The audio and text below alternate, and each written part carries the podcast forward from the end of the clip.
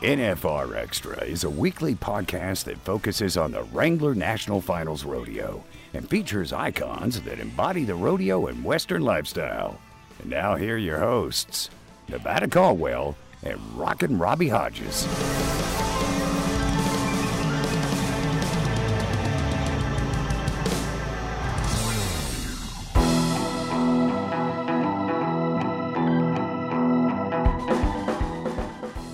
Episode 44 of NFR Extra. And, you know, the, we're keeping things going. Quarantine's still happening. A lot of news coming out. Um, things are changing a little bit, but, you know, kind of keep your head up and one day at a time. And, well, just like we've done in the past, we've got some great guests here. And, Robbie, this is a good friend of yours that uh, we brought on the show. Who Who's this individual we brought on?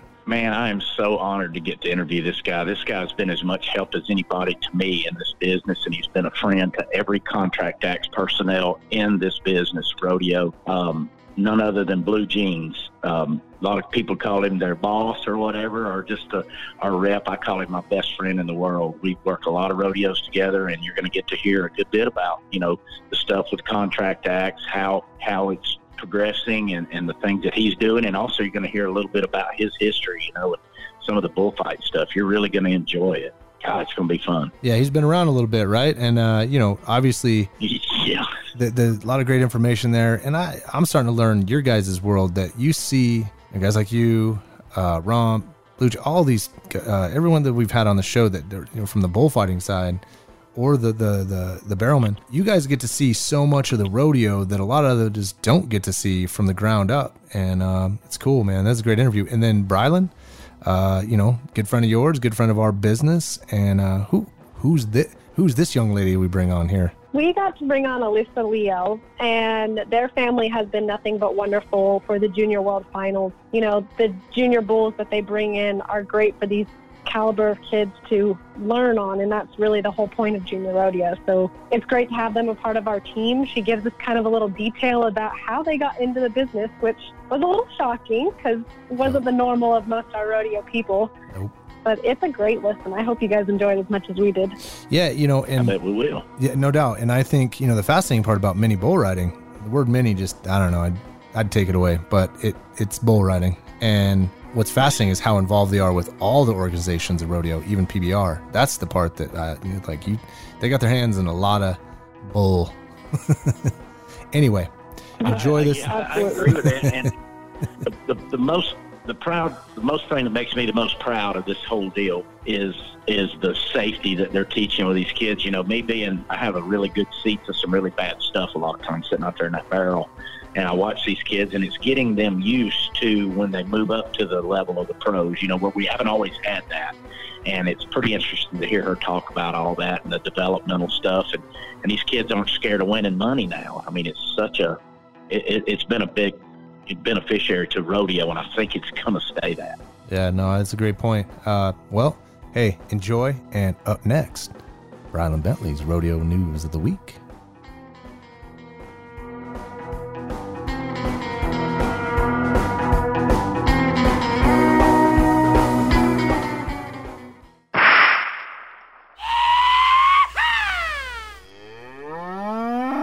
This is Brylan's Bull, the rodeo news of the week.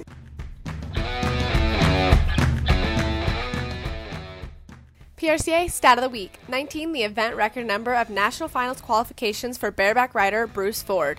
1974 through 91, and again in 1998. The five time world champion was inducted into Pro Rodeo Hall of Fame in 1993 in Colorado Springs, Colorado. PRCA has created a digital rodeo tournament open for fan voting. In the tournament, the top 16 competitors in the 2020 PRCA ran world standings in each event bareback riding, steer wrestling, team roping, saddle bronc riding, tie down roping, barrel racing, and bull riding will be matched up in a head to head bracket, with competitors seated in their respective spots. Fans and competitors can begin voting daily at prorodeo.com. The Cowboy Channel and the PRCA are working together to bring the fans the sports center of rodeo with the new television series called Pro Rodeo Tonight. Will begin airing on Saturday at 7 p.m. Every December during the Wrangler National Finals Rodeo, thousands of rodeo fans call Las Vegas home. Families and friends gather to strengthen bonds and celebrate our Western heritage. But we'll do it only when it's safe for you, our fans and contestants, because that's all that matters. We know you can't travel right now or be around others, but when it's time, we'll be ready. This is the NFR. This is Vegas. Hi, I'm eight time world champion bull rider Donnie Gay, and you're listening to NFR Extra. Mr. Hodges, I man, okay, so we've been we haven't got to sit with one of your cronies in a few months, so Yeah. yeah, I know, you know, you get a little excited. I get it too, man. It's just like when I hang out with my geeky guys that work in the multimedia production world. I love love chatting with them. I can hang out with them all day. And I Yep. this sounds like, you know, this is a good relationship you have here and and this guy's got all kinds of uh, perspectives of the rodeos. I'm looking forward to this conversation. But uh fans, we You got should be. This one's going to be fun. man. Absolutely. Uh, fans, we got uh, Blue Jeans, uh, professional bullfighter, uh, contract act director of PRCA, and four time bullfighter of the year. Um, Yeah. Welcome to the show, Blue Jeans. How's it going, guys? Man, great, Blue. I'm so glad to get to talk to you. Blue and I, you know, I have people in Nevada that I that I see. You know, we've done all these interviews, and them guys have stories, but Blue Jeans is as close to my brother as anybody in this business, and I'm so excited today. And we're going to divvy off into some fun stuff, and and and you're going to get to see a side of a guy right here that that pretty cool. And it, I also got to say, congratulations, Blue. Uh, obviously, this year is a little bit strange, you know, because of the way it's kind of turned out. But this is Blue's retirement year, also. So congratulations on 25 years in the in the PRC. Do you get a bronze card or anything for that, or is it or gold or Well, They, platinum? they, now they give you a gold card, but I think your hair just gets platinum as the main thing. Is that what it- exactly? So Blue Jeans, I can't wait for this one. yeah. I, so, hey, let's get started on this. How did you? Well, yeah, first of all, tie this in together because I've, I've read a little bit about you. What? First of all, the, the name Blue, which I love the interesting part of that because you know I got the name Nevada, and we can go back and forth on that. Um, and then Right. how'd you get involved in this whole craziness of dodging bulls, you know, and and and and just that that business, which is you know you just don't wake up and say, well, I'm gonna be a bullfighter today, and just kind of wing it and figure it out. How'd you get into this whole game, and how the name Blue? Well, my, my dad gave me that name uh, with the last name Jeans. Obviously, they're gonna. He said they, you know, called him every nickname in the world when he was young, and uh, he decided to call give me a nickname before everybody else did, and that's where Blue came from. But uh, he, my dad was a he was a PRCA rodeo announcer uh, in the late '70s and and all through the '80s, and uh, I grew up going to rodeos, and and if you remember in the '80s was the was the high point of the Wrangler bullfights Mm-hmm. and that's when that whole deal started. And man, when I was a kid growing up, I got to watch Miles Hare and I got to watch Rick Chapman and Jimmy Anderson and and work at a lot of the rodeos my dad was working. And man, I've just I fell in love with with the bullfighting deal and uh, went on and uh, a, a cool story. I was my dad was working the rodeo at Arcadia, Florida, which is a rodeo I just finished. The last rodeo we've had, uh, you know, because of this pandemic. Uh, and we were down there and and Rex Dunn, uh, the Hall of Famer, he was clowning the rodeo and fighting bulls. And I went down there with my dad and I helped him with his axe. And I wanted to fight bulls so bad I probably bugged Rex to death. I mean, I I followed him around every every minute, you know. Well, uh, after it was over, he told me, he said, "Look, you helped me with my act." He said, uh, "He said I'll let you come to my bullfighting school." Well, that was it, man. I was hooked. I wanted to go so bad. My dad didn't want me to because, you know, I mean, I was really, honestly, I was too young to be fighting bulls. I was only 14 years old. Wow. And uh, but I went and uh, Rex took care of me. You know, he he he controlled the situation and uh, let me let me learn. And then you know I went on to and played sports in high school and did all that. But uh, I had that I had that fire in my belly to go fight bulls. So about midway through my senior year after football was over, man, that's that's what I did, and I've been doing it for 25 years. Well, more than that, really. That was that was in 1994. So I've been doing it ever since. Wow. And this, so, and as Robbie alluded to, so this was your retirement year. Is that right? Yeah, this is it. Uh, 25 years in the PRCA, and uh, I, I decided at the end of last year that this this would be my last year. I didn't know the coronavirus was going to interrupt everything the way it has, but man, I've got I've worked some some of these rodeos 20 years. Uh, great committees, and they've been so good to me. I mean, I've the Silver Spurs Rodeo gave me a, a Silver Spurs going away present, and then Arcadia Oh, gave man. me a belt buckle. Uh, and a lot of these rodeos have a lot of stuff planned for me. So I mean, it's it's been cool. Yeah, I it- guarantee. It, it- yeah, and it's not. I mean, you know, the cool part. This is honestly, Lucian, is whenever we get to talk to people on here, and they've grown up in this. All I can hear is just like, man, I this is all I've ever done is live this life. Um, it's a little different than other people. You know how how is it that and it looks like just kind of reading, you come from a third generation ranching family. Is that right? Yes, that's right. How Uh, we were we Yeah. I, my family had a ranch uh, right outside of Houston, Texas, in a little town of Dayton. Uh, my grandpa bought uh, bought some land and bought seven cows in 1938, and that's that's what my family did for a living. Uh, that's how I mean, and that's part of where the the bullfighting you know came from. Growing up on a ranch, being around cattle, uh, we had uh, Brahman cattle, and you know if you know them very much, they're pretty mean, and uh, so it was kind of survival of the fittest. It, fighting bulls, it was kind of an extension of that to me uh, you know, and then with my dad's rodeo background, I mean, it, it is, I mean, you hit the nail on the head. It, it's all I know. I mean, it, I've done it from day one. I don't know any different. Mm. That's great.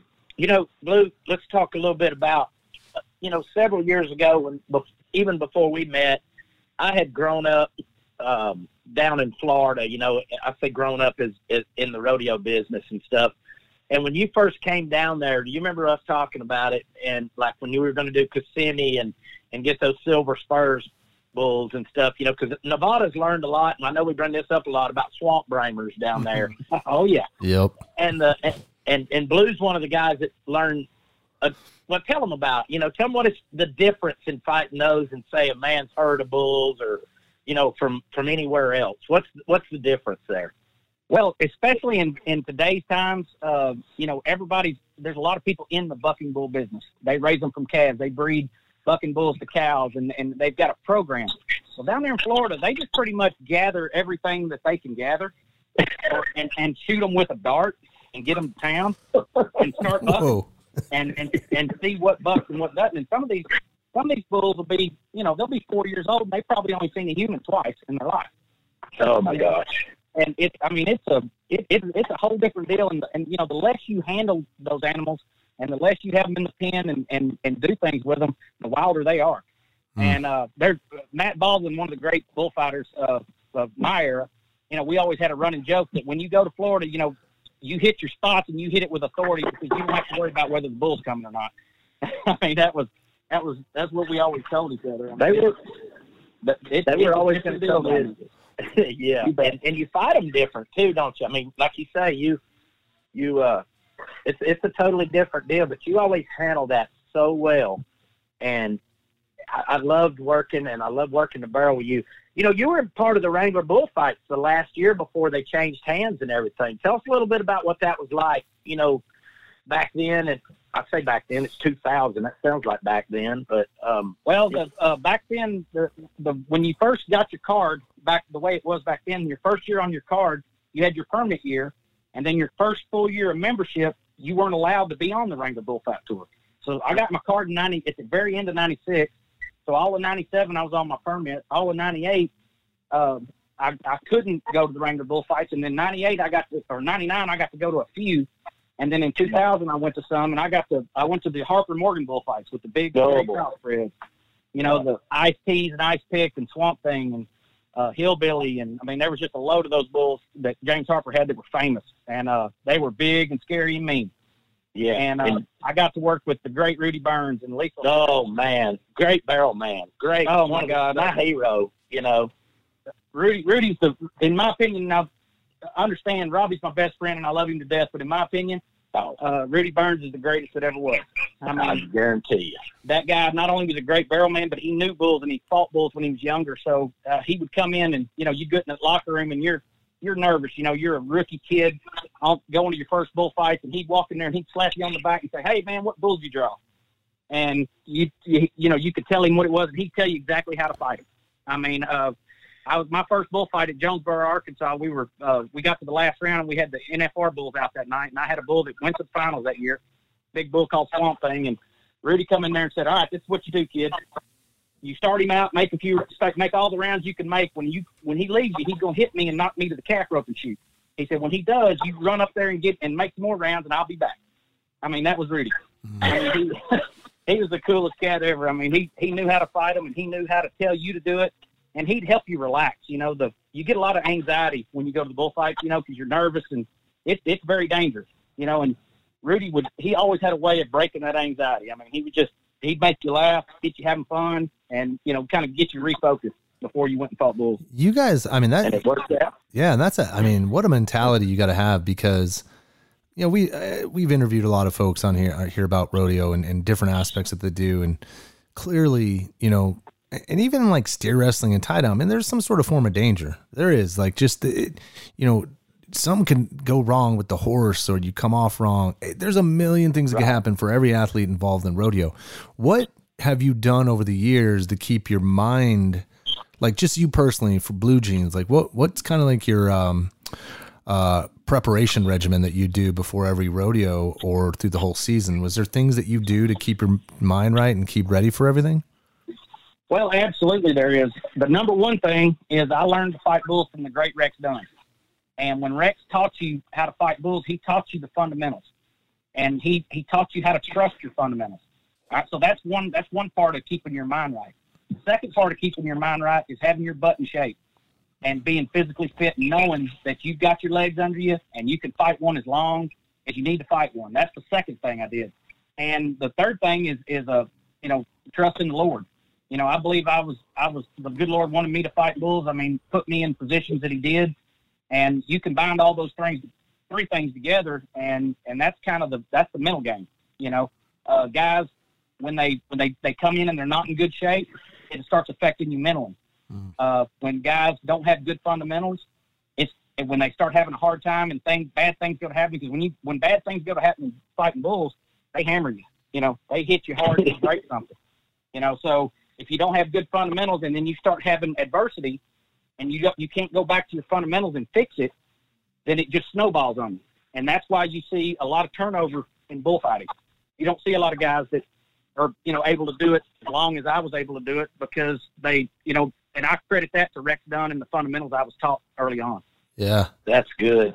Tell us some stuff about Rex. I mean, how was that? I would love my in my day to ever get to work the barrel with that guy and and be around. But how was he like on a confidence level and and stuff? Obviously with you, but tell us about. Oh man, he was the he, he was the coolest cat ever. He he forgot so much about fighting bulls that most people will ever know. You know what I mean? He you'd go to his school and if you if you worked hard and you and you showed him you really wanted to fight bulls, you kind of become one of his guys.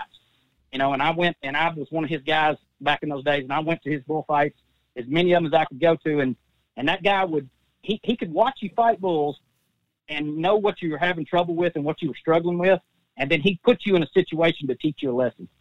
And I, I don't know if that makes sense, but like if you had there was a certain kind of bull you were having trouble with, bulls that were, you know, you know, that were slow and that bait up and that were smart. He he kind of he'd put you on stuff like that to teach you a lesson, and then he'd talk you through it. Uh, but he could watch you fight bulls and see what you were having. You, he didn't you didn't have to go tell him. He sit there and watch you and see you having trouble with something, and then you'd notice he was putting you in certain situations, and then you'd go. And then after after you got done with the situation, he'd come over and say, "Hey, did you see what happened there? You see what you did? You see what you should have done? Go back to your fundamentals." And I mean, that was that's that coaching that he gave. That I mean, there's not very. I mean, Frank Newsom does it. Cody Webster does it. Those guys put on schools, and you know they kind of came from that same tree of fighting bulls. That, uh, but I think I think we're losing some of that. The bullfights are so popular, and so many people want to do it that they're not slowing down and taking the time to learn the fundamentals, and it's gonna it's gonna cost them in the long run. yeah Uh, because Rex good was point. Rex was so Rex was so good at that. I mean, I've never been around anybody that can read your body language and read what you were doing in the arena and and work on it and fix it for you like that guy could. that's a good coach man right there You bet. Well, you're the same way, Blue. I mean, that's I know, and you and I see the old Rex in you when you're when you're telling. You know, is that what you like to do? I mean, is that with the young Oh, yeah. guys and stuff? You know, I, I I'd like to be a fraction as good at it as Rex was, but I try to do that. You know, I try to I try to slow those boys down and show them the fundamentals. I mean, but to talk about put it in football terms, I mean, Rex Dunn was the Bill Belichick. I mean, he could he he could take anybody. He could. I mean, I saw him take guys off the street, never been in front of a bull, never even been close to a bull, take them and make bullfighters out of them Mhm. because of the fundamentals he taught. You know, and I mean, you know how Bill Belichick will take a bunch of guys you've never heard of, you know, no number one draft picks, and he'll make a, a Super Bowl team out of them. And that was Yeah. Rex. I mean, he could do that. That's awesome. Yeah, it's cool. Well, and Yes, and, and, and I think your guys' business, I mean, it's needed because it, you know, you, you I, so the weird part I think about uh, rodeo is that probably about 20, 30 plus years ago, a little bit of coaching for every, every, every angle of rodeo was being, there's some sort of coach, but it's what I think over the past like maybe 15 years, it looks like there's been like an explosion from all aspects of, and, and oddly enough, it's part business, right? You can make money into that. Um, Right. but um, but at the same time, I think that it's also it- it's it's it's getting more exposure to where I, when you start having like city folks start getting involved and say, man, you know. They, they just have that inclination to want to do something that's just a little bit of dangerous, right? But the, the but they got to have some confidence doing it. This is starting. To, I I'd imagine over the next ten years, if this keeps happening, you're going to get people. You get new people coming into the rodeo business that probably were never raised like you or Robbie, and um, yeah, absolutely. taking I mean, you're advantage of starting this. To, I'm, you're starting to see a large influx of it, and, and rodeo becoming more mainstream. And and you know, I credit I credit people like you, everybody there at LVE for the, giving the exposure and putting the money into this sport. It's helped it elevate and grow. And I mean, it's it's growing like I've never seen it grow in 25 years. I mean, it's it's really coming on, and I, man, it is so cool to see. Gosh, I know. Do you remember the days when if you could watch the last round by Heston of the NFR, that was the coolest thing? And or if you heard a song that mentioned rodeo, you thought, well, man, I just mentioned my sport. And now there's two stations dang near dedicated to rodeo. Isn't, Oh yeah, and I mean, y'all remember y'all remember back when Eight Seconds came out. oh yeah, I mean, eight seconds. Eight seconds was the biggest boost to professional rodeo that ever was. I mean, the uh-huh. story, story of Lane Frost. I mean, it just rodeo just exploded, and all of a sudden there was there were, were rodeos that had most fifteen guys entering in the bull ride, and all of a sudden after that movie came out, there was fifty five guys entered. You know. Uh, Yeah. And and the more we expose it, and the more we let people see it, it's. I mean, to me, I'm the biggest rodeo fan in the world. I mean, in case you hadn't picked up on that, I love it. I mean, I, I from from bullfighting to I mean it doesn't matter what it is. It's I mean I'm I obviously passionate about bullfighting, but I love every sport in rodeo, and grew up doing it, and that's why I mean I've uh, Robbie and I've talked. I mean I've been starting to do some announcing as I transition out of the bullfighting because very I- good. I, I gotta go. You know I mean I've got I'm, I love rodeo. Me and my wife watch it every night. yeah, Western Sports Roundup and Cowboy Channel. I mean we're we're tuned in every night. yeah. You know, and it seems like uh, just me being the guy I've been around this twenty years, but more from like this uh, from a professional work standpoint, production, marketing, whatever you want to call it. Um, it seems like right now this whole merge with PRCA and Cowboy Channel is something that's been destined to happen, right? Like it just that's its home, and you know, I know it'll be About time. yeah, but I and it's gonna be yeah it's it's about time. Man. Yeah, but I mean, it's Uh, gonna be tough for people to get that channel, right? Um, but in the process, you know, we figure things out. We're smart humans, and yeah, it's just it all gets in there because the, the, the you know you get all the. I guess what I'm saying is you start to get all these people involved. You got a guy like Medders involved. I mean, what a great captain to be navigating a ship uh, for you know a lot of things. I'm pretty sure he's sitting there thinking like, man, he's got a checklist of things he wanted. He's been wanting to get after, and working with Cowboy Channel, I Oh, think I'm- allows that. Oh, absolutely. I mean, you know, as long as Jeff's been doing it, that he he he can see what we needed to do and what we. I mean, we we went. I remember being a kid, and Robbie probably remembers this. I mean, Right. set your, you'd set your VCR and record so you could watch at three o'clock in the morning when the Mesquite Rodeo come on. So Oh, yeah. Oh next day. man, Mesquite Rodeo again. I mean, we we just craved it. You know, I mean, it would have been and to see it finally hitting the hitting its own channel and getting the exposure that I you know that we all think it deserves. Man, it is it is awesome to watch. Yeah. Hey, you know, I want to go back to you brought up um eight seconds. What's interesting is it's we're coming up. It's it's it's been a year since uh Dylan from 90210 passed away, and Yeah. I, I got to tell you because I, I get to manage all of our social media, and man, we did a post, you know, because we worked with him. So, um, so Luke actually worked with us um, on our 30th anniversary of the NFR and the documentaries and everything that we did. Got to know him, really good dude. Um, but anyways, when when he passed away last year, and we posted the information about his death, I'm not kidding. It was it was probably one of the highest performing uh posts that we had all year in 2019 and we had a lot of crazy good posts you know and but what was interesting in the conversation was is what they talked about him about and saying that he was probably the first guy, you know, from the, the city side of things, or an actor, or whatever you want to, however you want to tab him, that um, you know, had this crossover ability that people accepted him, even though he wasn't rodeo. He, I guess, he came in in a very humble route, you know, to kind of do that Lane Frost um, portrayal, and they fell in love with him. And man, there was nothing but love for about him on that day when we posted. It, Well, it and was the- powerful. And Nevada, I, I know you've talked to a lot of the guys that, that participated in that movie and helped and coached and Yeah. and did all that. And what made Luke Perry so cool? I mean, I've heard millions of stories like this. Was that he had he got that respect because he earned it. He got on bull. You know, Mm. he didn't come in and just just stunt double the whole thing and pretend. I mean, he actually got on some bulls. And it was a challenge for him to get to do that. Remember? That was yeah, so cool. You know, I mean, he was like, "No, I want to ride the insurance where we can't." And, you know, and he's like, "Bull crap, I want to do it." Yeah, and when, and when he did that, it was instant. He instantly legitimized himself in the rodeo world. I mean, everybody, it was instant respect for him, and that's that's what started the love. And then, you know, as time went on, I mean, we, you you know all the things he did for rodeo and the Yep. Western Wishes and and all that kind of stuff. I mean, the guy just gave and gave and gave, and I mean, what a cool dude. Yeah, absolutely. Yeah. Great guy. So what were you? Hey, worked with some of Blue Jeans. What were you doing? Uh, this is kind of getting the gauge of everybody uh, where they've been. What was going? What were you doing when you got the news? Where were you? A lot of people were at Houston. Where were you when you got the news that things were shutting down and you got to start changing what you're Oh, doing boy. right now? Where were you? Uh, well, I was fighting bulls in uh, Arcadia, Florida. Uh, the rodeo in Arcadia was going on, and uh, they, you know, they let us know. We heard about Houston. Uh, I was actually between Fort Pierce and Ar- and Arcadia when I heard the news, and heard about Houston. And then, you know, Arcadia, those those guys down there, they're such a great rodeo committee. They were they didn't know what to do. You know, they they didn't want to shut the rodeo down, but at the same time, they didn't want to take the chance of getting anybody sick. Um, and so there we were, and, and they, they, they basically, you know, one of the committee men is a judge there in the in DeSoto County, and he made all the appropriate calls, and they said, look, as of right now, we're not shutting anything down. So we, we, they decided to have the rodeo, and we really thought that we were going to have a rodeo with nobody there. Mm.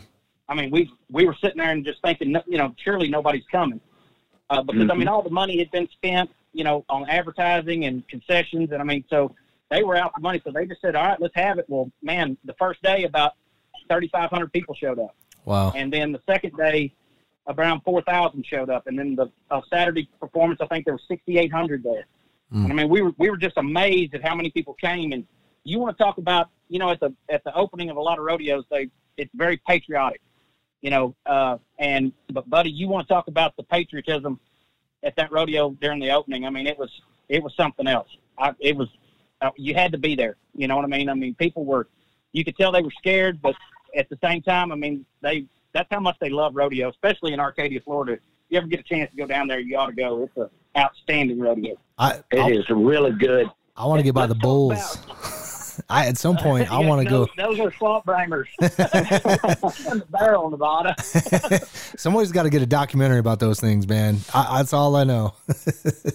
Swamp Yeah. bangers. You got to be like Tiger Man. That new show. Oh yeah, I'd highly oh. suggest anybody listening to check that out. My goodness. I know it's ridiculous. isn't it? I'm a binge watcher. You know, Blue, you've been very lucky with you know the guys you've worked with. You know, you've been with Stay some, but you have been blessed to work with one of the greatest stock contractors and the coolest people in this business. Totally different drummer now. Oh yeah, but you know the five-time stock contractor of the year, Jerry Nelson. You know, and was he? Tell us, tell us a little bit about how that all got started. That you know, Nevada, you'll like this. This is a good story. Well, this, this is absolutely true, and I tell people this story all the time. But uh, I met Jerry Nelson. I went to, I was working. There was an amateur stock contractor down here where I live named Johnny Acker. I mean, he was a Texas legend. I mean, there, you know, he was like John Wayne in the amateur rodeo business. And we were, do, I went with him to do a rodeo in Luling, Texas, and I'm, you know, I'm just a kid fighting bulls. I think I was still in high school at the time, and uh, and it came time for the calf rope. And well, a lot of times they get the the bullfighters to untie calves. All right. Well, obviously back then, believe it or not, they didn't have. A lot of times there was only one bullfighter at the rodeo. They didn't have two or three like they do now. So I'm I'm there fighting bulls by myself. Well, I go out there and get ready to untie calves, and here comes this big old guy. He's got a beard and he's got a he's got a gray shirt on, and on it has a patch on one side that says Jerry, and on the patch on the other side says Maverick. Well, he looked like he worked at a gas station. I mean, he literally looked like a guy that pumps your gas. You know, so I didn't think anything about it. I I get ready and we they rope the first calf. Well, you know, in the calf roping, you rope the calf, and then there's a six second rule that you have to let the calf has to stay tied for six seconds. Well, Jerry, he didn't know it. So I'm not really paying attention. Well, this guy ropes the calf. Well, Jerry just takes off out there and goes to untying the calf. Well, the calf roper gets mad, starts cussing him and telling him how stupid he is. The judge is kind of mad because it messed up the run and we got to do a rerun. And Jerry has no idea what he did, you know. And well, this this calf roper just being horrible to him. Well, I kind of, I kind of, yeah, he cussed me, so I kind of took up for him. I was like, hey, man, leave him alone. He didn't know any better, you know. So we and so we walked back over there, and he said, man, what did I do? I said, you got to wait six seconds after they get back on the horse. And he's like, oh, okay. Well, so anyway, we we get done with the rodeo, and uh, I was needing a ride back home, and um, the lady, uh, Johnny Ackles' wife, Kim, was the secretary, and there's a, a a lady that was timing with her. That I mean, I mean, when I tell you these ladies were dressed to the nines, I mean they look like, you know, the the way the ladies dress in Las Vegas. They look like a million bucks. Jerry, he's back there covered in mud, wearing a shirt, looks like he works at a gas station. Well, the, so the rodeo gets over with, and and we all get ready to leave. And, and uh, Jerry's wife, I didn't know it at the time, but she told me, she said, "Hey, you can ride back with us." And I said, "Okay." So I get over there, and I'm waiting by the car, and Jerry walks up and gives her a kiss and says, "See you at home." And I went, "Holy crap, those two are together." I, I mean, I was totally confused. And the I left- didn't know.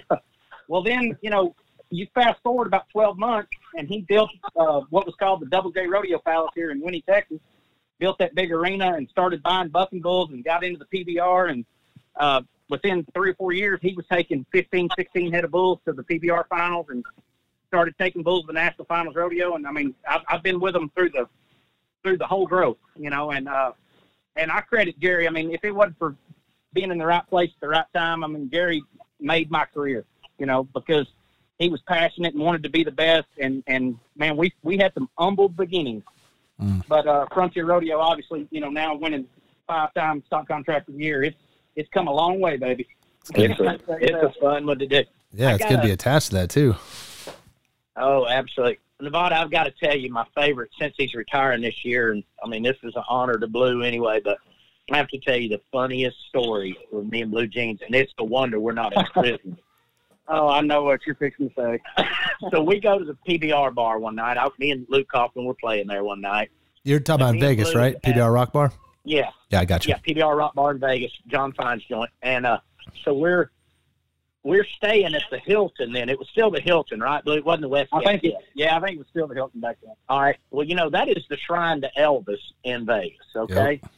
So it's about three thirty in the morning, and we are propping each other up coming through them swingy doors. All right. So when we get in the lobby there, you've been in the lobby there many times, I'm sure. Oh yeah. If you haven't, there's a big statue of Elvis.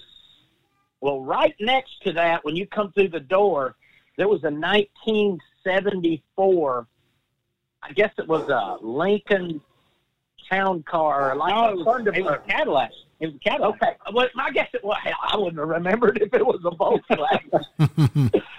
so we go over there, and I said, "Holy cow! Look, Blue, it's Elvis's car." Well, they've got it roped off, except for one little corner's not roped off. Well, Blue and I are staggering over there, and we go and we get inside of the little rope thing. The next thing we know, we're standing next to the car. and I looked at Blue, and Blue looks at me, and I said, And it's unlocked. "See if it's unlocked." Oh, like an invitation.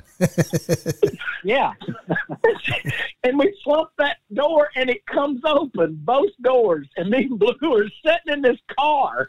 And I said, Blue, look under the seat or on the visor. If the keys are in it, we're going down the strip in this thing, right? One th- and one thing about that car, I'll never forget. It smelled just like I thought 1974 smelled like. but the best part of that was the horrific look on Jen's face, hoping, and Krista's, hoping to the good Lord that the keys weren't in that thing. Oh, my wife was hot. She was not proud of us that night. She still talks about it to this day.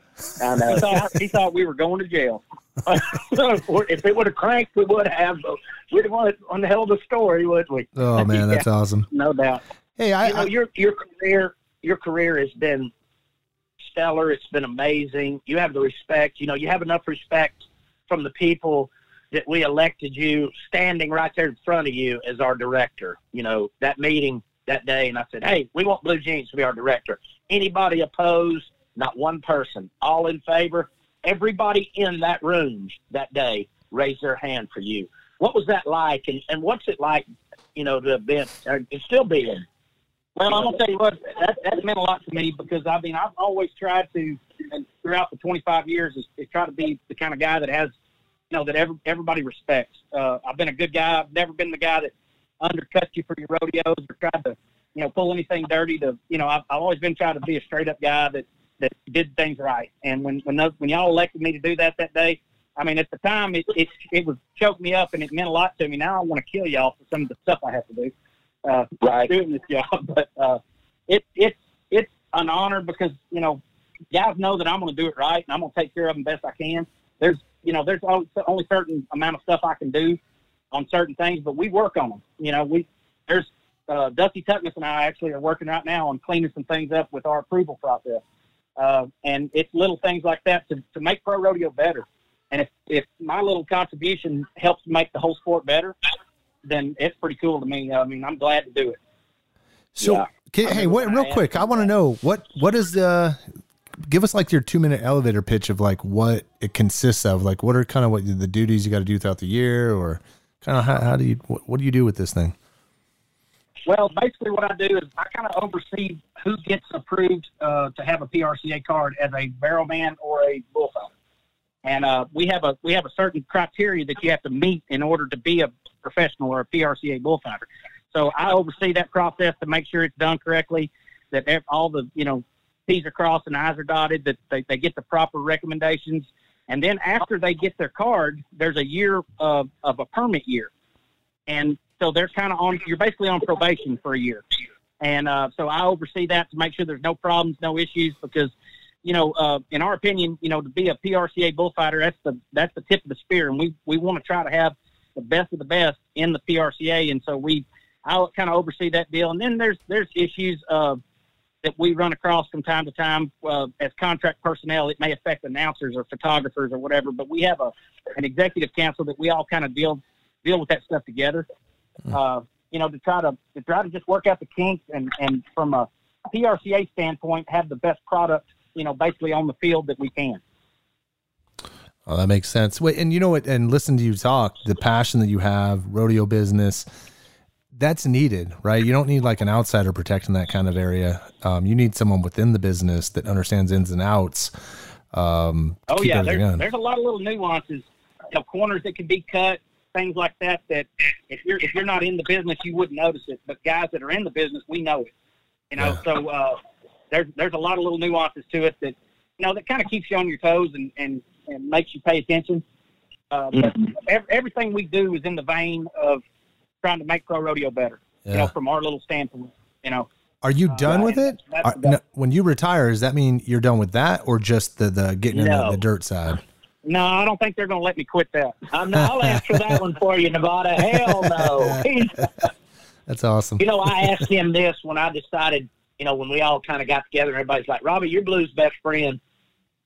We we need you to talk to him. And I'm like, Blue is my best friend. I'd really like to keep him as my best friend. And that's how I prefaces that. Oh, I sound like Boyd right then, didn't I? Um, prefaces. But I said, Blue, I need you to do something for us. But I want me and you, no matter what you get into in this contract acts director, we're still going to be best friends, right? And he said, yeah. Well, about the third year, he's like, I ain't sure we're best friends anymore. how many phone calls a day do you get? I mean, not this time of year, but like on an average year where it's normal, how many calls a day do you get sitting in a crane or wherever you're doing? You know, it's it's it gets to be pretty much nonstop from September till after the NFR, and then we we it kind of becomes, you know, we have a monthly meeting, and I you know I all every PRCA bullfighter, you know, whether they're coming in or they've got a question or whatever, they always call me because uh, that's that's kind of my job is to direct everybody and tell everybody how the procedure works. It works this way, or you got to do this. Uh, mm-hmm. Uh, and then we have situations where guys get fined or they, you know, have have a problem, and I try to help them through that kind of stuff. Uh, but yeah, I mean, I, I get on average one to two calls a week, but from September till after the NFR, I, I might get 26 a day. You know, you know, because you know you know how it is when it gets NFR time and they're voting and and you know they're pick they're selecting guys for the NFR. I mean it gets it gets pretty intense because everybody wants that job. I mean it's the greatest rodeo in the world, and we want to send the greatest you know the greatest personnel to it. So it gets pretty you know it gets pretty intense. That's awesome. That's pretty well. Uh, that makes sense though. I mean, you you know, and the other thing, I sometimes for us on the on the on the outside of this looking in, some it just looks like it's just oh man, everyone's still making the rodeo. You see the same names, but then you start to really look at the details, and that's not really true. Um, you know, someone may made it five years ago, and they'll be lucky if they get in this year or last year or next year. And I mean, it's just Yeah. it, it's just yeah. I think from every aspect of getting to that NFR is so key to your rodeo career. As as Bob Tallman always says, it says it's life changing, right? Um, Oh, absolutely. And, and and then you look at, I mean, you take a look at the guys, the the bullfighters that we've sent to the NFR now. To a layman, average person, you know, they see bullfighters out there protecting cowboys. They don't understand it. But uh, it, from Robbie and I, from our standpoint, you look at co- what Cody Webster and Dusty Tuckness and, and Evan Allard and Nate Jestes. They here in the last five or six years, the game has elevated another level. Oh, those yeah. guys, I mean, those guys are taking cowboy protection, and they have uh, maybe maybe ten years. Let's put it like that, and add like Chuck Swisher in there, and and but they have elevated the game, and it's a different game than it was 15 years ago. yeah, You got you got to be able to play. You got to play at a different level now than you just did 10 years ago. Not to say the guys that made it 10 years ago weren't good, but but the you know the game is elevated. And I mean, from a guy like me that's seen it since the mid '90s, I mean, it's it's a completely different game than it was then. Uh, but that just to me, that that goes to show that we're doing a good job and our product's getting better and better. Yeah, I mean, you got to look at the crowds that they got showing up for BFO. I mean, that that just shows how long, how far it's come to where, you know, in Vegas, that's a standalone event uh, for us, and we look at that as a powerful event that is slowly but surely, you know, more people in the Well, I- stands and the enjoying it. the bullfights have always been a spectacular event, and they went away. You know, it, it, it kind of ran its course in through the '80s and the '90s, and it, it went away, and people crave it. I mean, that, to me, uh, a guy that can go out there and go 40 seconds with a with a Mexican fighting bull is the is the best athlete that you'll ever want to go watch, because you add in the athleticism, the adrenaline, the fear of getting killed, and and man, people people love it. It's and it's done when you do it correctly and you market it correctly. To me, I mean, it's the it's as good an event as you can have. You know, the um, Sports Center does that. Um, quite a few of them myself. Yeah, you know, uh, sport uh, ESPN does that like uh, sports science thing, and what they're showing, they had they brought a bullfighter. Man, I want to say it was Webster. I can't remember who it was, but um, they were just showing like you know, again when they sh- they show all the the physics right to the to the athlete and what they're doing, and whatever the the science um, uh, experiment is, right? And they're showing like the difference of how uh, compared to like a, a bull and and a uh, and the, the actual athlete, and kind of just showing all the the athletic ability of twisting, turning, uh, just all the velocity that takes place in the body um, for the for the bullfighter. And it was fascinating, just kind of showing that. To your point, Well, the athleticism. I don't know if you remember. If you remember a few years ago, uh, the PBR did a deal, and they had they brought Junior Seau out, and uh, Ju- Junior went on, and, and Frank Newsom and them they they had a clinic with him and taught him how to fight bulls. And I'll never forget in that in that seminar, Frank. Uh, he, they were they were using a dummy, and, and Frank kept telling him, "Hey, you're you're telegraphing your moves a little bit." And he said, "Hey, man, I went to 13 Pro Bowls. I know about telegraphing moves. You know, I'm not." And Frank was like, "Okay, you know." And, and he got out there, and I don't know if you ever saw the video. And this spotted bull, you know, Junior Seau, as good an athlete as he was, Mhm. he, he didn't he didn't know the science of it, and he got run over. You know, it's uh, when, when you add adrenaline to the to what we do, at the adrenaline and the danger and, and the athleticism. I mean, it's a it's, there's there's no other sport like it. Yeah, and it, And I, I'll put it up against anything. it seems fat. You know, uh, so I'm a, I, one of the things that I love on social media is uh, Rodeo Rex. I don't know if you guys ever follow Oh, those yeah. guys on Instagram, yeah. but man, whenever they show the bullfighters, I'm like, no, move, no. You just know, like, it just ain't gonna go right. And I could only imagine the kind of the timing of that, knowing how fast things are. You guys are probably, you know, like we're, uh, you know, on the rodeo athlete side, that on the competitor side, they're they're dealing with under like eight seconds all the way down to four seconds. You guys are probably dealing with like one to two seconds of uh, timing, right? Like to move and groove kind of thing. Well, in, the case of, of cowboy protection, yes, but when you get to that freestyle bullfight, those the uh, like you watch with the BFO, I mean, those guys that's forty seconds of time. Ooh. Where you, one one misstep, you know, you make one little mistake, and those bulls they punish you. Yep. You know, it's not like you, you can blow the whistle and, and stop for a minute. I mean, when when you make a mistake fighting bulls, they punish you and they hammer you, and then you're you know then you're sore and you you just got the you know got the crap knocked out of you by a twelve hundred pound fighting bull, and and you got you got to go finish. You know, uh, with your with a big knot in your leg or your you know your ribs Yeah. straight or whatever. You know, I mean, you got to go finish, and that's where that's what separates the men from the boys. You know, that's why the, the bullfights are the ultimate. You know, the ultimate gladiator sport.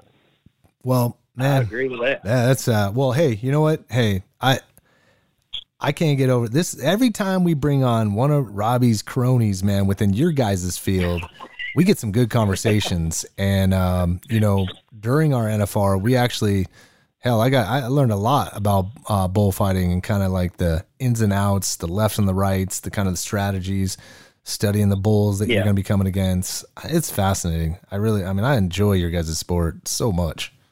Me too. It was so There's a lot of watching layers to it. Remember, Smith was getting up, making moves and stuff. like you're on, you're on the radios, You're not on. Yeah. But what was nice is just his passion to teach and kind of show, Oh, you know, uh, one move is dangerous, the other one is successful. So I just, I I mean, just I, it's fascinating all the details that come in with this sport that just we find out through these conversations. it's funny, you know, I, I got to work with Rob towards the end of his career, and and you know, Rob Rob can teach you all the stuff Rob did, but there's one thing you can't teach is the heart that guy had. Let me tell you something. Let me tell you something. There was no quit in that guy, none. I could see it. You could sense it just talking to him. Bull. His energy, his Yeah, his I mean- battery, man, was full full blast. Oh, I'm telling you, and that's the way he was in the arena. And let me tell you something: the harder you hit him, the madder he got. And here we come. You know, he just came back strong. That was that was Rob. Well, hey, um, Blue Jeans, this is good, man. Thanks, we got we got to roll this once again. This is uh, this is a great experience here. This is, I've, I've learned quite a bit here. Thank you. Yeah. Oh, thanks for having me, guys. I, I love what you're doing. Keep doing it. Yeah, Uh, keep putting it out there, man. It's great. yeah. We Thank you. love, yeah, we love talking to you. And I know, you know, I want you to be safe. And as soon as we can get back on the road, we're going to be happy and everything's going to be great. And you're going to get phone calls. so, Yeah, quite a bit. Yeah, yeah, yeah. Your phone would probably be ringing like crazy. Twenty-five years. Yeah, twenty-five years you've done it, man, and I'm so proud of you, and I'm proud to call you my best friend. Yeah, that's Thanks, awesome. guys. I do appreciate it. No worries. Well, bet, buddy. Thank you. hey, well, thanks, Blue. I'll uh, we'll talk to you later. All right. All right. Right. Bye bye. Bye. Hi, I'm world champion bull rider Sage Kimzey, and you're listening to NFR Extra. To celebrate the 35th anniversary of the National Finals Rodeo in Las Vegas, LVE and PRCA present the top 35 most memorable moments. Sports fans love a storybook ending, and NFR fans are no exception. Bull rider Cody Hancock has certainly enjoyed his share of Las Vegas magic. First in 2000, when he arrived in Las Vegas as the 15th ranked bull rider in the world. Hancock didn't waste any time getting to work. He won round one with a 93 point ride and claimed round two with a 90 point ride. He kept chipping away at the top ranked bull riders in the world, and when he struck again for a win in round 7 and 92 more points, he stood on the brink of history. When round 10 came to a close, Hancock became the first roughstock cowboy to climb from 15th to 1st at the National Finals Rodeo and win a world championship. This kid rides like a world champion. Hancock was back in 2001, and while he came up just short in his quest for back to back world titles, he did make rodeo history again. Hancock got the best of Diamond G Rodeo's Mr. USA in the 10th and final round and shattered the NFR record with a 96 point bull ride.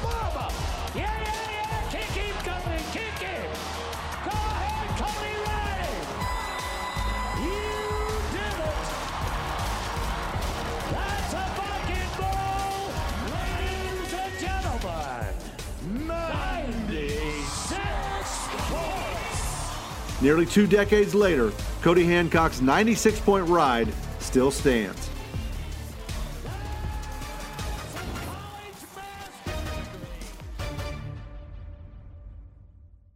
In 2020, more than 7,000 kids will compete for the coveted 750 spots at the Junior World Finals in Las Vegas, presented by Yeti. Each qualifier will go head to head for more than a half a million dollars and a championship buckle in the biggest rodeo youth event in the country. This could be the first stop on the road to a pro rodeo card and a gold buckle in Vegas. Find out how your son or daughter can earn the right to compete against the best at the Junior World Finals, presented by Yeti. All right, Brylan Bentley. We're still sticking to your world. I mean, we think we got this for the next couple of weeks, right? In these episodes, talking about Junior World Finals. I We mean, do. This is uh, your back of the woods, right? Where you you've been living and, and now you're loving. I am. Uh, I'm helping out. definitely loving getting to be a part of all of this. Well, I like Junior this World one. Finals talk. Well, and and this guest or guests, if we had them all on at the same time, um, is fascinating to me because when I first came across this event, it blew my mind. Uh, I, actually had a boy, and I thought of him doing this, and wow, uh, probably not, but that's what makes it, I think, that more amazing is the young men that that are in this. And well, anyways, um, let's let's talk about who we got coming on here. This is um, we're sitting here with Alyssa Leal from Leal's Bull Riding Championship, who's a part of the Junior World Finals. Welcome to NFR Extra Podcast, Alyssa. Thank you for having me. Yeah, well, welcome. So let let's talk about Junior World Finals bull riding. That's a part of that. But let's talk. Can you give us kind of the the gist of what went down in 2019? Like how many contestants you had? What are the divisions that you have? Your champions, the money you gave out. Can you are you able to give all that kind of for the people that are listening right now? Yeah, so um, we ended up taking, we take up to about 130, but towards the end, we do have some injuries. And I think we ended up with about 120 contestants out there. And we have four age divisions. Um, we do 10 and 11, 12 to 13, which are on miniature bulls. Um, then we have a 14 to 15, 16 to 18 that are on our bigger bulls. Um, so last year we ended up paying out 40, I believe it was like around $45,000. And that wasn't including our prizes. We had over $10,000 worth of prizes. We, you know, gave a saddle, we gave buckles, um, spurs, they got a gear bag. So, um, and our kid, one of our kids actually ended up, uh, the 10 and 11 year old won the all around champion there. So he ended up getting that trailer. So um, we've had for the last two years an Australian kid. Uh, It wasn't the same one, but Australia has took home a world title.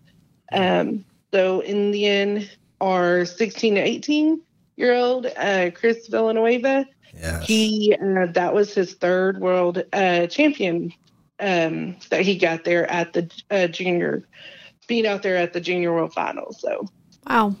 Let's Uh, let's Chris, talk about the bulls a little. I heard about Chris quite a bit. he's a great kid.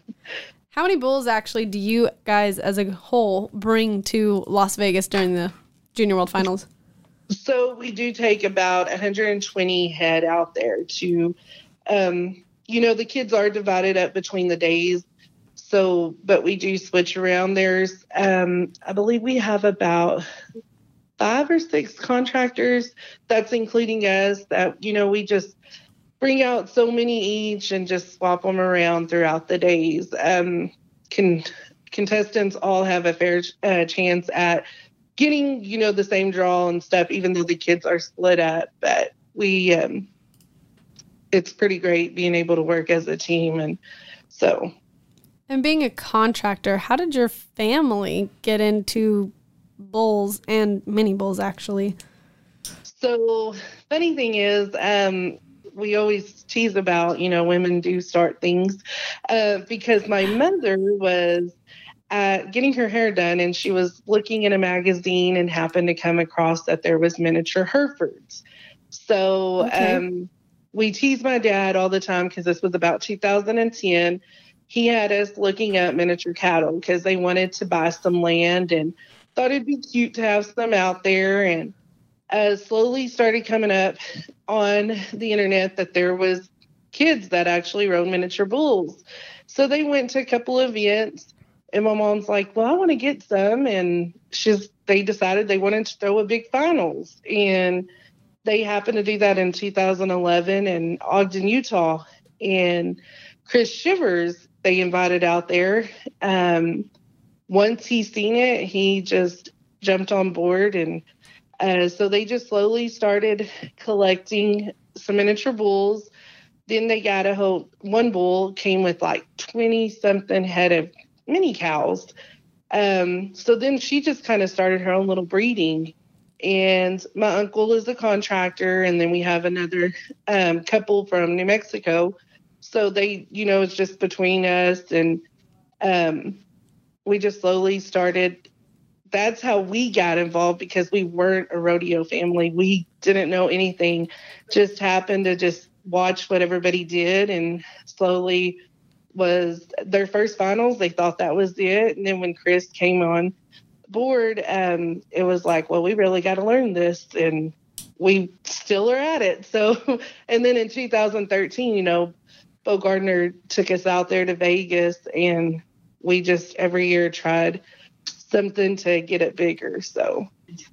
Oh, that is awesome. Considering this is usually a generational of my grandpa, my, you know, someone in the family did this. No, she was just shopping while getting her hair done. She was, yes. We, you know, um, we tell people that we they have six daughters. We were just um, more into oh. basketball or track. Um, we, our friends, kind of did, you know, uh, 4-H and stuff, but. Yeah.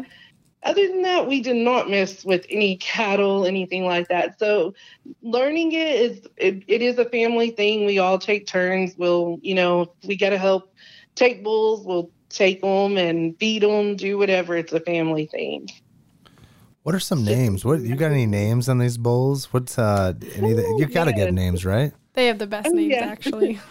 so we have a lot. We have, you know, a bull named Casper. He has a son that's named Boo. Um, we had a bull named Monkey Trouble. Um, his roommate or little pin mate was named Curious George, and so we kind of look at them. Uh, we do. We have a King Kong, uh, Mighty Joe. now we just named one of King Kong's kids uh, Rampage, and so we kind of go after. Um, we have, yeah, kid movie names or something. We, we do have like um, people laugh because we have a Power Stroke F one fifty, and it goes all the way to five fifty. that is awesome. they, that's what they drive so they're all white faced bulls and you know so they it's it's just kind of we do we look at them and uh, we'll be like you know what we're gonna name you this um we do have a little uh, he reminds us of a dalmatian. So he got the name Cruella. oh nice. Oh that's good. everybody will ask what does she do? And i'm like it is a bull but so but he just I'm like he probably looks at us like why did you give me that name? But so we do we have all different ones. So um just really kid movies we go after, uh, after and name them um it's my dad always tells us we need to give them names that are more manly and we're like no they're our babies. Like bushwhacker. Right. Well yeah. chicken on a chain really isn't manly but man that bull was nasty. I was gonna say he was a pretty wild one. Yes. All right jumping back to junior world finals a little. How many qualifiers do you and your group have throughout the year so we have um seven, six or seven regions out there. So they all put on um, minimum of six events, and then their year-end standings, the top four in each one get to qualify out there. This year we did move it to the top three um, because we did something different. Um, where we added about seven nationals, is what we're kind of calling those, uh, but they will qualify over a weekend. Um, they won't have to join any region if they don't want to. They just, um, I believe, like days of 47, if I'm not mistaken, is one. Um, we have a just to get these kids, they like to go to those ones that you know try to win first place, and they automatically get their right. card to, to Vegas. So this is the first year we've been asked to do it a couple of times, and we just weren't ready for it yet, but we were like, we're doing it this year and have had a lot of interest. Um, so we have about I think like seven of those that are we we are doing. That's awesome. Actually, it gives the kids a little different approach if they can't make all of the other rodeos or you know things of that nature. Especially with the opportunity to rodeo a lot as a junior contestant now, gives them the chance if they can only make one. There is that option. Yes, and so that, and then if they don't, they automatically can go and pick a region that they want to join, um, and continue to try at getting them a spot out there. So how do you do? Do you work with? Because the cool part about for you guys is you guys can go on both sides of the fence, right? You can go mess with uh, PRCA, WCRA, uh, PBR. I mean, it's pretty wide open for you guys. Do you utilize all those organizations, um, c- connect to them, or you? Is there some sort of connection with all of them? Well, we don't, since we run that other organization with uh, the miniature bull riding, which is only, you know, for up to 13, um, we go to PBR, so we kind of do that. Uh, but the neat thing is, we do take our world champions from that event. They qualify out there to Vegas. So we do, we have talked to some. Um, we're in the process. There is a guy that is, a, believe, a PBR contractor. And so he was like, Can I do this? And I was like, We don't see no problem. That was the, the great thing is PBR was willing to always uh, be open to us doing this other organization. And that was kind of the same way with Bo. And so um, gives us more events to um, to be able to put on. Yeah, I mean, but not only that, you get that exposure. I mean, you, you being attached to both events is fantastic. Yes, it was. Um, yes, because if they don't, the neat thing is, though, I get a lot of phone calls, and people are always asking me just about the little mini bulls. And then when they hear, oh, you get up to 18, they're like, tell me more about that one.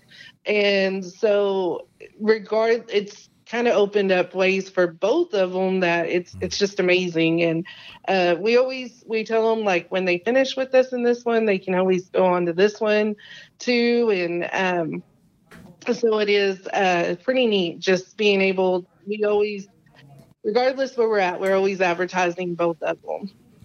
Well, and on the standpoint as a sister to a competitor of a bull rider, it's kind of a Mhm. different sport. You get on the minis, and then you're kind of your group allows them to get on the medium bull, I guess you would say, instead of going from these mini bulls or the calves to a full grown bull. And it's a lot of power when they step up into those big, That's a big step. the big kid it is. world. the, kids, the kids do tell us that and there's kids that i've seen that were riding big bulls and then they would try to also ride the mini bulls and they were like i can't cover one of them and i'm like you're used to the big ones already so um we just that is one thing when they started this uh chris shivers and my parents uh they talked about we know it's a dangerous sport um you're going to have injuries but let's try to keep this the safest way that we can.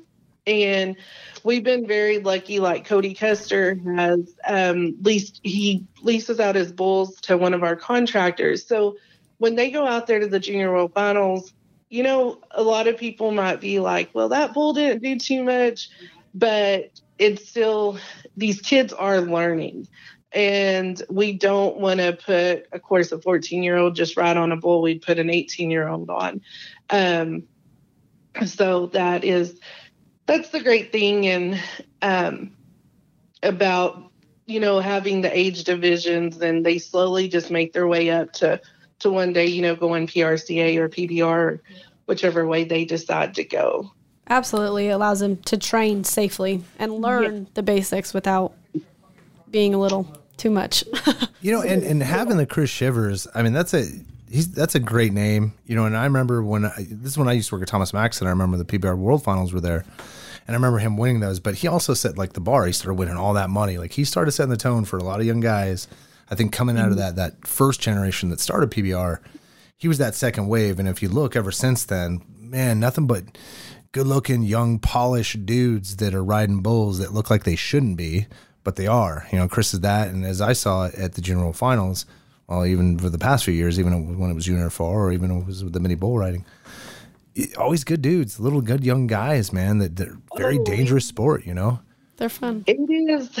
We always tell them, um, we always brag about our kids. That's one thing that a lot of these kids we don't see until we get out there because they are through the regions and um but we are very lucky with some very good kids to uh, the manners they have and just they we really don't have any trouble because it's just i mean our group is really really good um and so it's it's kind of nice seeing that you know like how you were talking about chris villanueva um great little gentlemen they you know just don't have trouble with any of them. They know the rules and they stick with it and everything so.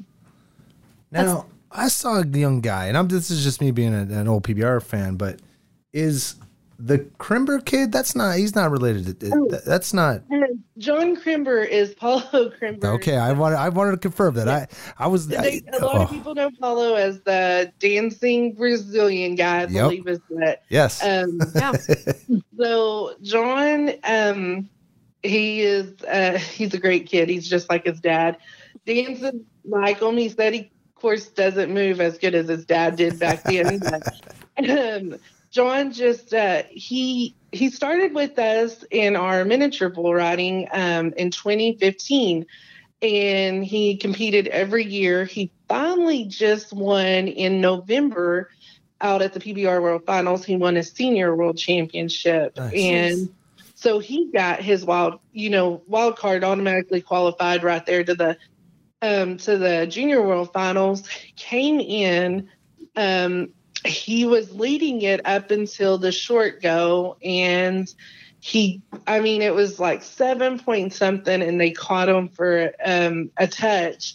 Uh, he flopped the bull and so he almost had um a junior world finals championship there for the 12 to 13 but he is competing now since he outaged us in that one. Now he's um riding in this other one for us and that kid can ride. We i've always told paulo from day one not coming from the sport i've learned throughout the years i'll watch a lot of the kids. And i just told paulo i don't know what to tell you but you better be ready because that kid he is going to ride some bulls when he gets older. So if you don't like it um, i don't know what to tell you but that's your he's going to be a world champion i see one day uh, somewhere besides just in his young career but when he gets over 18 So I bring that up because uh, Jack Nallen, who writes for us, he's our he's our blogger for the Junior World Finals. He's actually been working this past few years uh, when it was Junior Yeah. FR, and you guys have met Jack. Yes, yeah, he he kept out. Well, first of all, he touted Villanueva all week long. He's like, man, this guy, just it's it's his. And then you know, Crimber. It was cool as our conversation because both Jack and I very similar age. Remember Paulo just jumping, dancing, just all that stuff, and to think that man, now you got a kid and he's good. You know, like that rarely happens. Rarely, rarely does the apple fall far from the tree where the talent falls down and the kid is just as good. I mean, it, it rodeo a little bit, but I mean, it. I like that. That's awesome. And he is Paulo was really um, heartbroken when he had to retire, and he always told us he didn't really want John, but now that John's gotten older and the more he sees um, John, he's like, I know. It's a way that Paulo said my dream continues on also because he's there to support him. Um, I don't know if you've ever watched Paulo before, but when he's yelling at John in Portuguese, it sounds like he's really screaming. And John said, No, he's telling me the whole time I block out everybody but my dad, and he's telling me everything I need to do. But Paulo says it in Portuguese. and, and so um, I'm like, Well, I thought he was yelling at you for something else. And he's like, No, that's how I do so well. He goes, Is by listening to my dad. And Paulo's not just only there helping John, he will help any kid that's out there. If they go up and ask, he's going to be there. I mean, he's it's a competitive sport, but he's also a parent and a rider that he wants the other kids to learn just the same way. I might need Paulo's help with my boy. Uh, that's awesome because my son doesn't listen to me when I'm yelling at him when he's when he's performing his sports. He'll hear, hear the Portuguese, but I don't know that he'll understand it. Just He'll just know that he's supposed to be doing something, right. something, something else. We and we now we brought John in since he can't ride for us in our other organization. We brought him in to flank our bulls, and Paulo has taught him how to really flank. So um, it's it's pretty neat having. Uh, he's really John and them are really close to our family. Paulo's always said my parents are like his American family, um, his American parents for him. So it's they've just we've known them for years. Wow. That's awesome. I, I got a question. This is more of like a, it, it's kind of how bull riding, just me being a part of PBR for quite a while, and obviously working with the NFR, and just being a part of rodeo. Do you do you do you does your family work a lot with South America or all because there's a ton of bull riders coming down from the, the, the southern hemisphere, right? And do you guys find yourself over there? How do, how does do you work any of that stuff out? Um, we no, it's honestly the the way was when they first started their first uh, finals. They happened to meet Paulo, um, and Rob's actually they talked with Robson, um, and then they met Paulo. So it just slowly, uh, being with the PBR, it's you learn, you know, you slowly met all the Brazilians because the Brazilians really stick together as a family, and um, so we've met a lot of their kids, and now like their kids slowly, some will end up joining and riding for us. Um, we always say the ones that don't want their kids to ride, their kids want to ride, and then the ones that are like, yeah, I want my kid to ride, and their kids are like, oh no, I'm scared. um, so we really haven't got um, since Paulo came really back to the U.S. Um, we didn't get to work. I think if he would have probably been over there in Brazil, we might have, but we just don't have a lot of contact. It's just a lot of the families that live here um, that we really have worked more with. Um, but other than that, we we just don't. We just uh, really Australia is our only um, one that one that we deal more with. Yeah.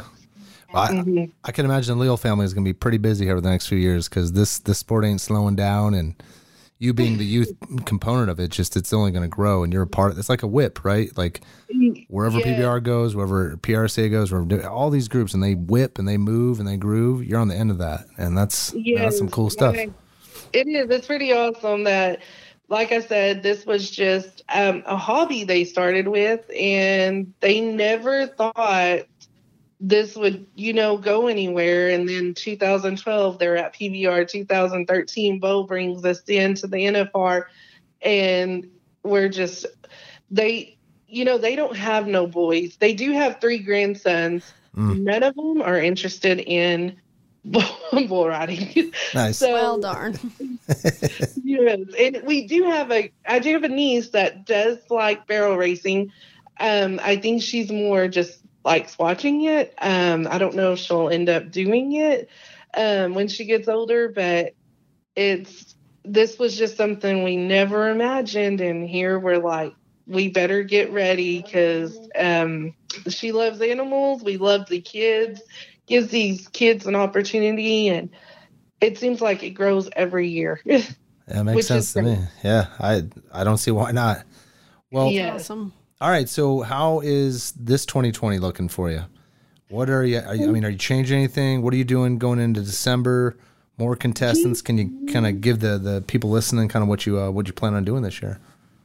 Um, we are. Um, we did get in. You know, right now we have eleven thousand added again, and wow. um, we are. You know, we just added where those weekend qualifiers that we had planned this year for our world champions. We are looking at some more um, awards to give out to them besides what we gave. Um, most of those kids look forward to those saddles, and um, of course, we'll be having those again just kind of the same things. Um, we were excited right now, just starting out at 11,000 added. Plus, uh, we hope to get some more added money for them this year. Um, where so where is is there anywhere we could send the fans if they want to look at? You know, I mean, obviously they can come to us nfrexperience.com. You know, we have a lot of information, obviously about Junior World Finals. But is there anywhere anywhere else they can go out and look for you guys in case they need to get a hold of you, or you know, there's a parent listening and know their kid loves this and Um, Leal's Junior Bull Riding.com is our website.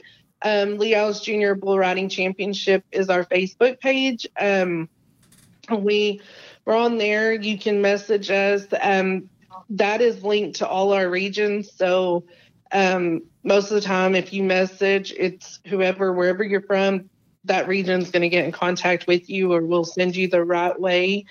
Um, also, you know, like through the Junior World Finals website, um, information is on there.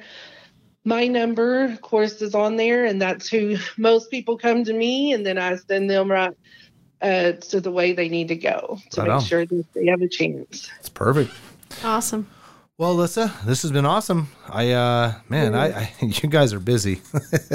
That's what it sounds like. yeah, we, That's we do try to stay, and um, like we said, we want to do this for the kids. Um, keep this rolling. Bo's been putting this out there since 2013, so we want to keep making sure it gets bigger and bigger every year, just like they um, LV always plans. So Yeah. Well, you guys got a great family. Got to meet you. I Thank y'all you so came much. into the office one day. I was like, oh, we're dealing with a family here. So it was cool. Like, I just I love that. They're the best to work Yeah. with, that's for sure. And it just this whole conversation kind of. We we always say we're out there to put on a great show for these kids, and we're we will always work with whatever way we need to do. We are we'll be sure to do it. So well. Be safe out on the road. Thanks for coming on the show. Mhm. Um, this was great. We appreciate Yeah. it. thank y'all so much. All right. Bye, Alyssa. Bye. Bye. Howdy, I'm Bob Tallman, and this is NFR Extra.